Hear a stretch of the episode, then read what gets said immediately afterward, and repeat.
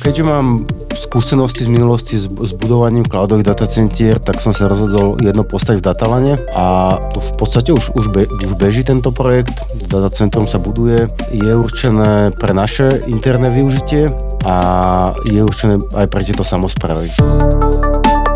Ajťáci. Datalan podcast. Pozdravujem všetkých fanúšikov a poslucháčov podcastu Ajťáci, kde sa voľne rozprávame o nielen ajťáckom živote, ale najmä o prínose IT technológií pre život a spoločnosť. Moje meno je Maroš Košík, počúvate 19. diel podcastu Ajťáci a mojím dnešným hostom je Patrik Skovajsa, vedúci oddelenia Data Center Operation Datalan. Patrik, vitaj. Čaute. Ajťáci. Datalan Podcast.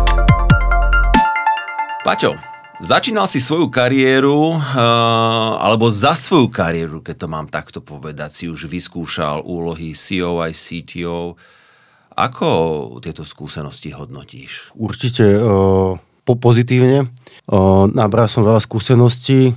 Keby, keby to mám porovnať, tak úloha CTO mi, mi ide lepšie, je mi bližšia lebo už v pozícii CEO som sa k tým technológiám dostal len tak okrajovo. Musel si viac rozkazovať, čo? Napríklad aj to. By, byť zodpovedný za všetko. Čo ti je príjemnejšie? Tvoriť a byť za niečo zodpovedný, čo má nejaký progres, alebo byť zodpovedný za tým, ktorý musí urobiť nejaký progres, priniesť po prípade kvalitnú službu, inováciu? Tak ono to je podľa mňa ruka v ruke. Nedá sa to oddeliť. Vždy treba E, spolupracovať aj s týmom, nejakoho viesť alebo viace, viaceré týmy. A takisto chcem vždy mať aj prehľad o tých technológiách. No, pokiaľ o te, človek o ten kontakt príde, tak časom sa vzdiali úplne od tých ľudí a už sa nedokáže s nimi baviť. Čiže je dobre vždycky jednou nohou, ako keby byť v tej partii, sledovať, čo robí, kam sa posúva. Máš pocit niekedy, že, že ti niečo uniká, keď už šéfuješ? Urči, určite uh, práca za tým počítačom, myslím ako do, doslova ťukanie do tej klavesnice, keď, o to, keď dá človek ruky od toho preč, tak časom sa začne úplne vzdialovať a na konci dňa už ani nemusí tým svojim ľuďom rozumieť. Čiže toto je taká vec, na ktorú si dávam pozor. Nemám už teda čas sa venovať tým technológiám tak ako kedysi, že to aj naozaj to robím ja. Ale určite študujem to stále, chodíme do školy naj, najnovšie Takže snažím sa nestratiť kontakt s tými technológiami. Teraz pracuješ v Datalane ako vedúci oddelenia Data Center Operation. Predstav nám svoje oddelenie. Čo robíte? V podstate bu- budujeme e, prevádzky, e, či už, či už našu internú, alebo zákazníkom. Čiže staviame datacentra a prevádzkujeme ich. Vysvetli, čo je to datacentrum? takému lajkovi, ako by si to vysvetlil? Da- datacentrum je v podstate nejaká, nejaká doslova miestnosť, kde sú miestne technológie, serverové, storageové, nejaké, nejaké sieťové. Je to nejaké kontrolované prostredie, kde bežia tie IT komponenty, ktoré bežný človek nevidí. A prečo sú dôležité v dnešnom svete?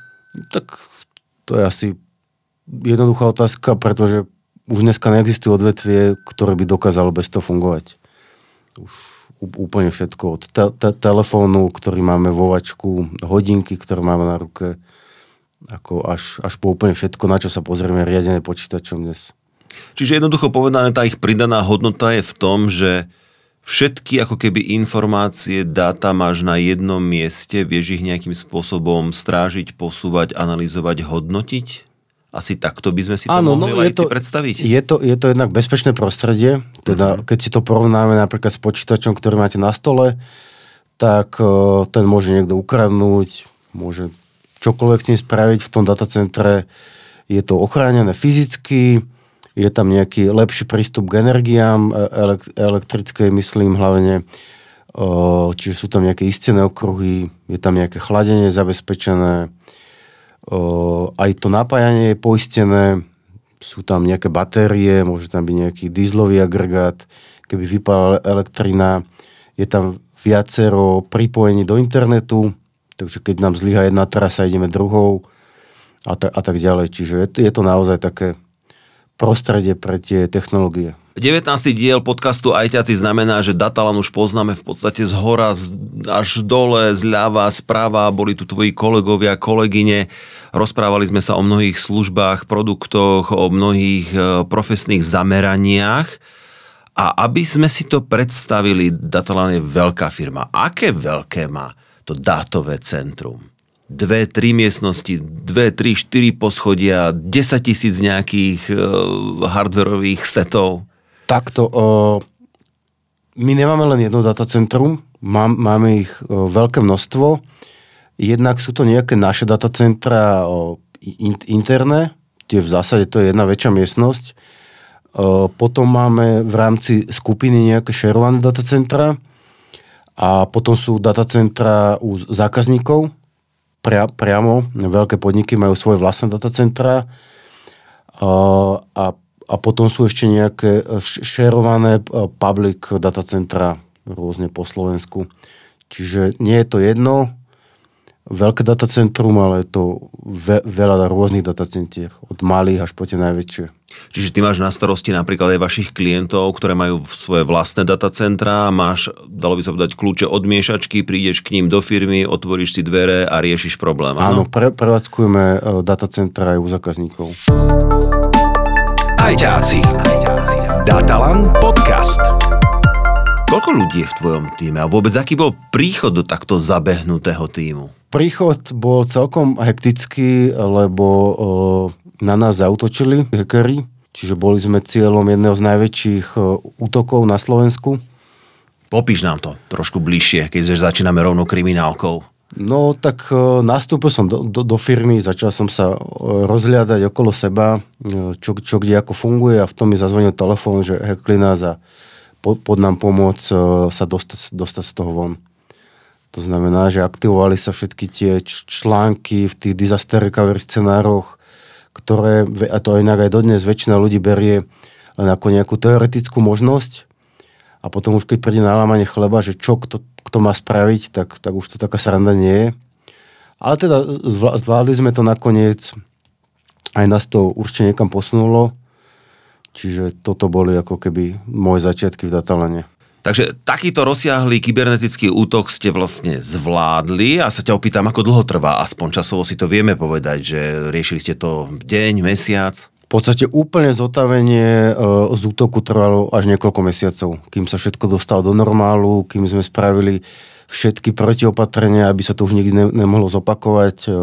Čiže... A toto je tá dôležitá vec, že to viete vyriešiť, že tvoj tím, ktorý bol nasadený, to jednoducho zrealizoval. Čo ti priniesla táto skúsenosť? Tak e, určite e, to bol taký rýchly vpad do toho môjho týmu, že sme zrazu museli začať veľ, veľmi rýchlo riešiť veľa komplikovaných úloh.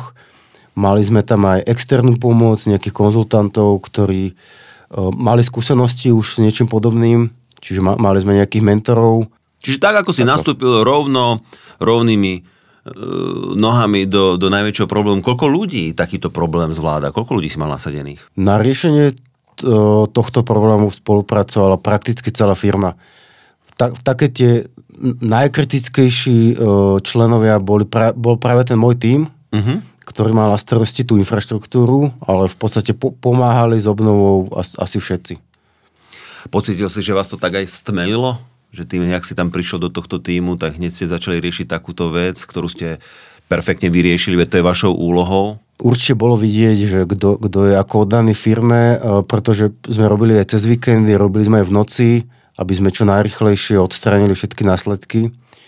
Čiže bo, bolo vidieť, že komu na tom záleží, komu, komu nie. Takže určite. Takže makali ste 24 lomeno 7 a teraz príde otázka, čo sa ti páči na tejto práci, v tejto pozícii? Práve tento tlak? Tak tlak, tlak je podľa mňa taký ako v, v ľubovolnej veľkej podobnej firme. Uh, skôr páči sa mi tá rozmanitosť. Máme veľa rôznych zákazníkov, veľa projektov, úplne že asi z každého odvetvia cez nejaké e, štátne inštitúcie, samo, samozprávy, nemocnice, komerčných zákazníkov, veľké fabriky, čiže na, naozaj zo všetkého máme, máme niečo a má možnosť byť pri tom. Áno, týmto je Dataland silný, že poskytuje svoje služby širokému spektru. A teraz ty, keď vlastne šefuješ dátovému centru alebo dátovým centram a máš takýchto VR klientov, je medzi nimi E, nejaký rozdiel, alebo je rozdiel v prístupe v práci, že inak musíš napríklad pristupovať ja neviem, k samozpráve, inak musíš pristupovať k nejakej službe pre štát, inak musíš pristupovať ku komerčnému klientovi. Cítiš tam nejaké rozdiely? Abs- absolútne. Ka- každý, každý ten zákazník je u- úplne iný. A to by, to by sme tu mohli asi sa hodiny o tom baviť, že kto ako funguje. Tam je to dané aj tým, čo viem, ako sú rozpočtovaní, tí, tí zákazníci, čiže tie obstarávacie cykly sú, sú, sú tam nejaké, tomu sa aj my musíme prispôsobiť, čiže ne, není to len o tom, že zhorí niečo zákazníkovi a ideme tam to vymeniť, musí si to ten zákazník vysúťažiť, obstarať, vždy, vždy, vždy je tam nejaká konkurencia k tomu, čiže je to také rôznorodé rôznorodosť a rozmanitosť. To si spomenul, alebo spomínaš tieto, tieto dve slovíčka. Toto sa ti páči na tej práci, čo by si chcel ešte možno vyskúšať, alebo kam by si až chcel ísť? Tak určite by som chcel pokračovať v zámere vlastne centralizovať v Dataneto IT, aby si to človek vedel predstaviť. Tak my sme hlavne software house a máme rôzne divízie softverové a tá naša je ako keby oddelená, alebo historicky to tak bolo a páčilo by sa mi, keby je viac integrovaná a viac ako keby spolupracujeme medzi jednotlivými týmami, lebo si vieme určite pomôcť navzájom. A to sa už v nejakom meritku deje, len to trvá, trvá to nejaký čas, kým sa to do, dostane do tej cieľovej podoby. Chcel by si centralizovať, nie je lepšie práve v IT byť skôr decentralizovaný, aby tam bola tá väčšia flexibilita? Mm, v tomto prípade si myslím, že, že nie. Uh, v podstate má, máme veľa tímov a v rámci tých tímov fungujú aj ľudia, ktorí zase robia to, čo my. Keď, keď sa nám to podarí uh, s, uh, teda sfinalizovať a scentralizovať, tak v podstate všetky požiadavky by mohli tiesť a nikto na nikoho nečaká. Čiže byť viacej flexibilný aj v tomto väčšom počte ľudí. Mm-hmm. Všetkým tvojim kolegom v podstate dávam rovnakú otázku uprostred rozhovoru, ako vyzerá tvoj pracovný deň alebo pracovný deň tvojho týmu. Popíš, prídete ráno do práce a začnete kávičkou. Tak ja začínam pracovný deň už, už doma. Mm-hmm. Tým, tým, že nebudem v Bratislave, tak sa snažím nechodiť moc skôr ráno a nebyť v zápche, čiže chodím do práce trošku neskôr, ale ten čas, kým prídem do práce, tak strávim tým, že si prečítam e-maily, Čiže začínaš kedy niekedy? O 7, o 8, o 6? O, o 7, o, o, o 8. Vy, vy, výnimočne aj skôr, pod, podľa teda agendy. Uh-huh. Prečítam tie e-maily, spravím si nejaký, nejaký to-do list, čo, čo ma ten, za ten deň čaká, aby som bol efektívnejší v tom, lebo ten deň už keď prídem do práce, ubehne veľmi rýchlo. Vždy nejaké stretnutia sú, uh, v podstate fakt človek príde do práce už hneď aj odchádza. Mm-hmm. Čiže, čiže mať taký, mať taký plán časový. Do práce prídeš so svojím vlastným tudučkom, to znamená, zvoláš hneď poradu týmu, sadnete si, začnete riešiť, alebo už z domu vyšleš pokyny, priority? A meetingy sú naplánované vopred. Mm-hmm. Tým, že nás je viacej a, a niekedy aj me, medzi týmami sa potrebujeme porozprávať, tak keby som meeting zvolal operatívne, tak polovica ľudí na ňom neúde. Lebo sú u zákazníkov alebo na iných meetingoch. Čiže toto treba mať skôr podchytené. A meetingy mávaš, keď potrebuješ niečo akutne riešiť, alebo dopredu dávaš nejaké milníky týmu, napríklad na mesiac dopredu, čo treba vyriešiť, akú službu treba urobiť. Ako to funguje v tvojom svete? No máme, máme aj, aj sú, sú aj nejaké pravidelné e, porady, kde, kde si prechádzame e, status a potom sú aj projektové porady, kde sa riešia nejaké konkrétne veci operatívne, čiže asi, asi zase by som tú rozmanitosť spomenul.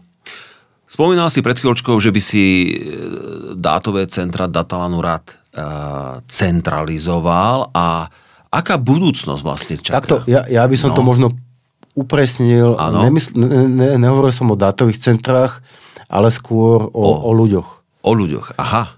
Hej, aby sme nemali ve, ve, veľa malých tímov, ale v, v, teda menej väčších, mm-hmm aby sme efektívnejšie vedeli robiť tú mhm. robotu.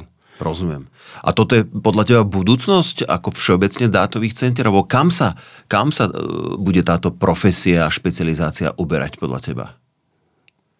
Tak e, toto zase by som nespájal tieto dve veci dokopy. Mm-hmm. Jedna vec je, ako to funguje u nás. To má nejakú, nejakú, nejakú históriu a nejaký, nejaký rozvoj. Uh, ale vo všeobecnosti dátové centra uh, konvergujú do cloudu. Mm-hmm. Hej, aj keď sú nejaké teraz uh, iniciatívy na, na návrat do on-premise režimu, tak rastie, rastie to stále. Čiže stále viac a viac firiem umiestňuje uh, svoje servery do alebo záťaže skôr povedané, alebo už vlastne tie servery ani človek nerieši do, do cloudu. A robíme to aj my. Je to aj tebe blízke, áno? Áno, postup, postupne zákazníkov migrujeme do cloudu, sami, sami si to pýtajú a hlavne to má zmysel o, pri týchto samozprávach, uh-huh. kde jednoducho teraz je doba, doba taká, že bo, oni bojujú s cenami energii uh-huh. napríklad uh-huh. a o, nejaké servery sú ako keby menej dôležité pre nich. Na druhej strane je tu nejaký legislatívny rámec, ktorý musia dodržiavať a práve ten cloud im dokáže aj to zafinancovať, že tam človek nemusí platiť e, dopredu za tie technológie a platí nejaký mesačný poplatok a za, zároveň to vie aj splniť e, tú legislatívu. Ajťáci. Datalan podcast.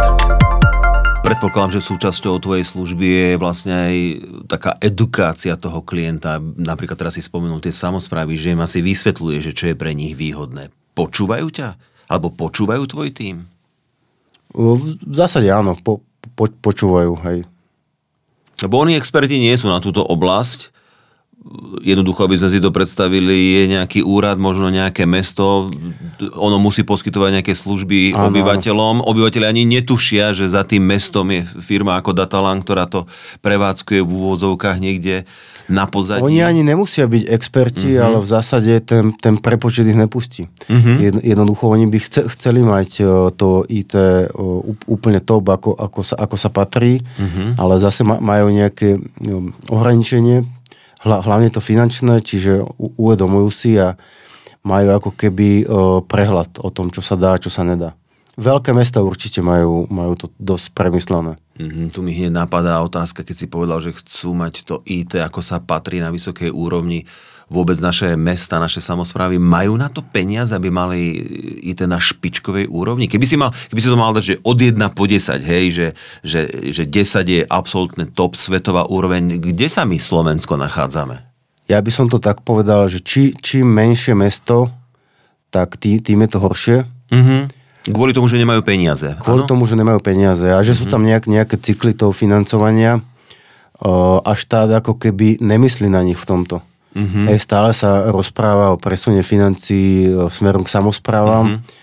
ale o, re, reálne to nevidíme. Čo to znamená mať kvalitné IT v danom meste? Aké služby pre tých obyvateľov by to prinieslo? Ú, úplne všetky, ako keby sme tie dôležité, napríklad nejaký krízový manažment, len predstavte, keby, ja neviem, na, nás napadne nejaký náš sused, hej, stalo sa to, mm-hmm. tak ta, takisto, takisto o, by sa spustila nejaká civilná ochrana a, a tak ďalej a predstavte si, že tam niečo nezafunguje z, toho, z tých systémov, čiže sú tam okrem tej bežnej agendy, ktorú občania poznajú, aj, aj takéto veci, čo, čo to mesto musí, musí splňať lusknutím prsta, čiže nie, nie, je to, nie je to sranda. A je to len otázka peňazí, alebo je to otázka aj ľudí, ktorí momentálne zastávajú verejné funkcie? Aká je tvoja skúsenosť?